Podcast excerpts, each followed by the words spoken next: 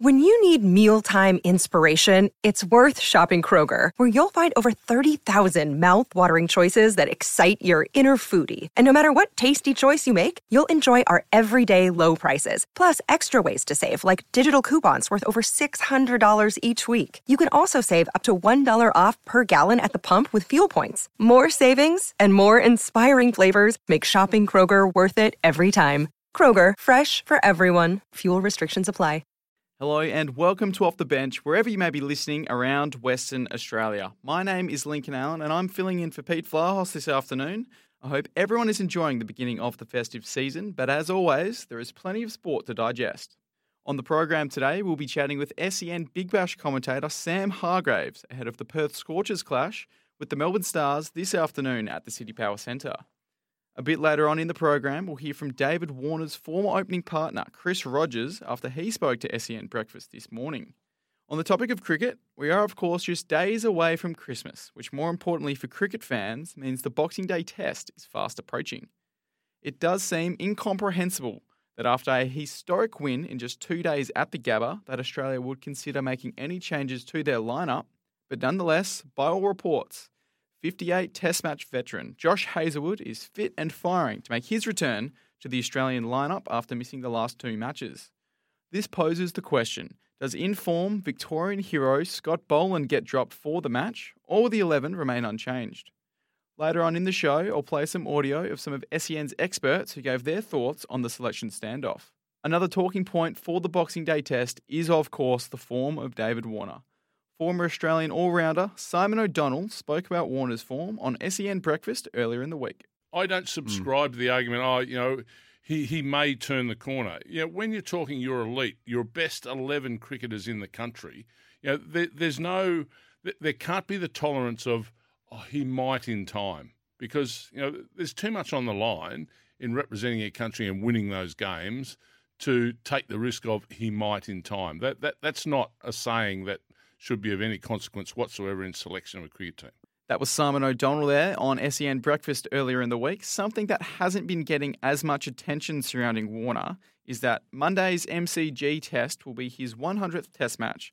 So let's all hope that that achievement can be celebrated as well. In other cricket news, Australia's women's team will have its long-time captain back for the one day international series against Pakistan next month, with Meg Lanning returning from a five month break from the game.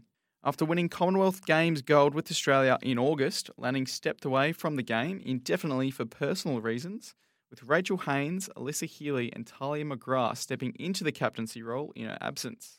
In AFL news, a number of re signings have been announced over the past 24 hours, including Hawthorn mid season sensation Jai Newcombe. Newcombe was, of course, selected with pick 2 in the 2021 mid season draft and after a breakout 2022 season, which included winning the AFLCA Best Young Player Award, he signed an extension with the Hawks until the end of the 2026 season. There's also some good news for fellow Collingwood fans after reigning best and fairest winner Jack Crisp turned his back on free agency, signing with the Magpies for an additional three seasons. Along with Crisp, the club's leading goal kicker over the past four seasons, Brody Mihocek, has signed on for two more years. In some less positive AFL news, Carlton superstar Sam Walsh has undergone surgery on his back and is expected to miss the first month of the 2023 AFL season. It's now time for a break. On the other side, we'll catch up with SEN Big Bash commentator Sam Hargreaves. You're listening to Off the Bench. Welcome back to Off the Bench. We are lucky enough to be joined by SEN Big Bash commentator Sam Hargreaves. Sam, thanks for joining us. Lincoln, always a pleasure, mate. I know you're a very busy man and you may be mid show, but before we touch on the Scorchers, you've been calling Big Bash games for a number of years now. How have you felt this year's competition has started comparative to previous years? I think it's got off to a great start. I think we're seeing teams that uh, had finished lower last year rising up the ranks. The Renegades are 3 and 0. Um, I think at the moment the ball is very much the dominant discipline, um, which is making games really interesting and giving us a lot of close games. We're seeing a lot of tight finishes, down to the wire finishes, nail biters, which is uh, which is only good for the games itself. If you walk away after having seen an exciting contest, it doesn't always have to be high scoring, but if it's a thrilling finish, then fans get their money's worth and viewers um, get their viewership worth, uh, so to speak. So I think it's been a really good start with some strong performance, and I think the addition of some bigger names into the competition, having Andre Russell back and Faf du Plessis, um, you know, Alex Hales uh, coming back into the competition has been here for a while now. Some of the moves during the off season, Chris Lynn going to the strikers, Jono Wells going to the Renegades. So having some big names, some big moves, it gave us plenty to talk about in the lead up. And I think the cricket has been, most importantly, exciting. Onto the Scorchers now, Sam. They started the year off with a comprehensive win over the Sixers, where they won by 38 runs in Perth, and they backed it up with a very disappointing loss to the Hurricanes, given they were in such a good position. How do you see them going this afternoon against the Stars?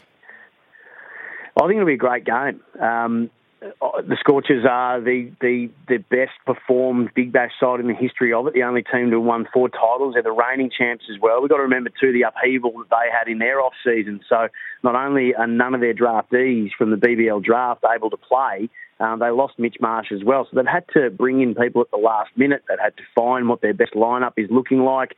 Um, but they've got a fantastic culture under Adam Voges, just long established before that, even from you know from the Justin Langer days of being in charge. So this is a team that just knows how to win. Winning's part of their DNA. Um, so they're very, very well led. They've got a world class bowling lineup. John Richardson back um, seems to have got over his injury concerns, and Faf du Plessis we know is as good as any in the short form of the game. So when uh, he can get started.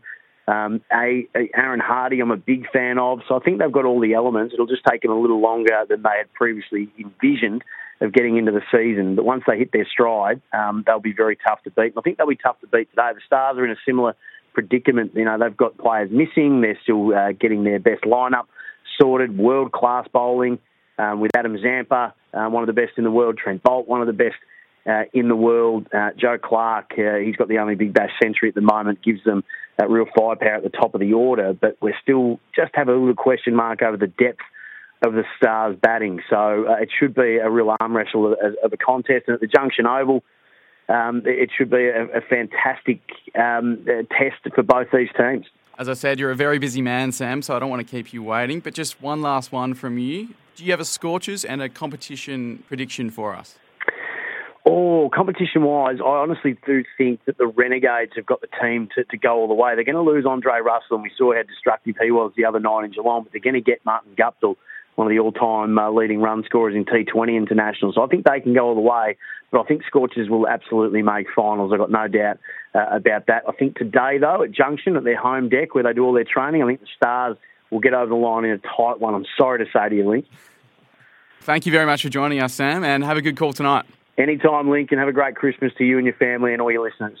Welcome back to Off the Bench. If you want to listen back to the chat I just had with Sam Hargreaves ahead of the Perth Scorchers match this afternoon, you can do so at sen.com.au. What I think we might do in the meantime is see what Chris Rogers had to say about the form of David Warner leading into the Boxing Day test on SEN Breakfast this morning. Buck, thanks for your time. Morning, how you going? How have you seen the build up to this? I mean, there's been so much extra time to talk about it, I guess, because the, the first test finished so prematurely. What have been the, the storylines that interest you? Oh, well, there was a lot said about the pitch, wasn't there, and, and, and a bit of debate about uh, whether it was it was safe or not. Um, I I don't think it's going to get any easier for the for the batters at the MCG either. I think it's going to be a um, a pretty tough one, knowing that the the what what it's been like recently, particularly in the in the last Sheffield Shield match. So it's going to be um, it's going to be a challenge again, I think, for the bats. Elgar said at the toss that if he had have won the toss, he would have batted as well. Firstly, do you believe that? Was that just sort of mind games thinking that, you know, putting the thought that Cummins had made the wrong call to bowl first? And the second part to that is, what do you do if you win the toss this time around? um, it's always good in hindsight, isn't it? But um, no, nah, look, I, I, I, would have been surprised if they had a had a batted first. And going on the MCG, I think um, anyone who wins the toss, I, would say, unless the, the, the groundsman Matt Page is, is, is taking more grass off than usual, I, I dare say um, you'd bowl first just because the MCG mm. gets better and better, and there's not a lot of rough for, for the spinners. Um, it, it spins more off the off the grass. Um, so yeah, I, I think uh, we'll see whoever wins the toss is likely to, to bowl first, but I guess we'll have to wait and see that pitch first. Buck, um, your old opening partner Davey Warner, there's been plenty of heat on him, particularly over the last um, month or two, as as, um, as, the Test series here in Australia has uh, has wound up with the West Indies and of course now South Africa look, he's not getting any younger. Is there something you notice in, the way he plays that that has brought about the, the lack of form from his game, or, or it's just one of those ruts you get into sometimes? Um, it's a good question. So I, I think um, I, I remember the best I ever saw him bat was in, in South Africa in 2014, and, and the way he played Steyn and and Morkel was was um, was unbelievable, really. So, uh, and I, I watched a little bit of that footage um, just to have a look, and, and his footwork was a little bit different. Actually, it was it was quite interesting to what it is now. Um, I'd probably say he's not quite getting his head out at the ball. He, I think he's, and that just comes from a little bit of, um, not so much fear, but just a bit of worry about the pace of the bowlers and and as you get older, the, the, the guys who are bowling quick, they they're the ones that, that get harder to face just because you you know your reactions are not quite there. So I wonder if there's just that that little bit of trepidation when when he's batting and not that kind of you know that that courage that that bravado he had when he was a bit younger. Is there, is there a level of um, I suppose changing your game as you as you get older, Chris? You know as the reflexes do slow that little bit, you know, is it a matter of locking up shots that you may have relied on for 10 years, but suddenly they're not there, and you're really just relying then on experience and knowing the balls you then can and can't play? Is that something you've got to bring into your game as you get older? Yeah, definitely. Um, I always thought like you, you, you kind of lose that um, that real fight, that that um, that ability to get in the contest, but what you do get is, is the ring craft, and, and you, you start to understand, you know, that the little tricks and tips that um, you need to just just to be able to kind of get yourself out of trouble. So uh, there's a bit of that. I think you just lose that um, that real, I guess, animal instinct to get to get stuck in, and, and even when when it is coming down quick to get behind the line. Um, so it, it, from that point of view, you know, I, I think he's he's finding it tough. Um, whether he can he can find a way out, I'm, I'm not so sure because these challenges don't look like they're getting any easier. That was former Australian opening batsman Chris Rogers speaking to SEN Breakfast this morning. On the other side of the break, we're going to reflect on the selection standoff between Scott Boland and Josh Hazlewood and see what all the SEN experts have been saying leading into the Boxing Day test. You're listening to Off the Bench. Welcome back to Off the Bench, where, as promised, we will be reflecting on what some of SEN's experts have been saying about the potential return of Josh Hazlewood to the Australian 11 at the expense of Scott Boland for the Boxing Day test. To kick things off, South African legend Jonty Rhodes spoke to Sam Hargreaves on SEN Afternoons, and this is what he had to say. Yeah, I, made the call with regards to Hazlewood just because, from a precedent point of view, I think what Australia have here, they have we know they have a lot of good fast bowlers. Selection is always tough, but if there's consistency in that sort of selection, um, if Hazlewood's 100% fit, would, and how do you know he must get, you know, the medical guys must pass him, I would go back to Hazlewood Firstly, because I'm South African and Scotty Boland rolled us over, um, but just just because of because of the precedent and you know and, and, and what it sets and, and, and how Australia have gone about it in the past. I would go back to Hazlewood if he is fit. Unfortunately for Scotty Boland, despite taking six for seven in an Ashes test, at the MCG last year, former Australian all rounder Simon O'Donnell agreed with Jonty Rhodes, and this is what he had to say. Scotty Boland is relentless. You know, absolutely relentless. They just don't bowl bad balls. And then Mitchell Starc, he'll bowl you a bad ball, but he'll bowl you three unplayables. Yeah. So the, the balance is fantastic. Yeah. It's brilliant what they've the stock they've got there to use. Someone's going to be disappointed. I sense it's going to be Boland. I'd love to see Scotty Boland play just because it's Melbourne, packed house you know, South Africa, you know, bouncy wicket, what he did last year to the Poms here. I just sense that they'll go with Hazlewood. That was Simon O'Donnell speaking to SEN Breakfast earlier in the week. I thought I'd touch on one last thing before we wrap up the show, that being the question marks over the MCG pitch. The pitch in Brisbane has put added pressure on the MCG surface and curator Matt Page, given the Gabba test only lasted two days. CEO of the MCC, Stuart Fox, spoke to SEN Breakfast yesterday. Oh, look, the press are putting more pressure on than anyone, to be honest. And I've told Matt just to not even read it, pick up a paper or read. Um, he'll do his job, and he's done a great job for the past three or four years. So we've got no doubt about what we're about to produce.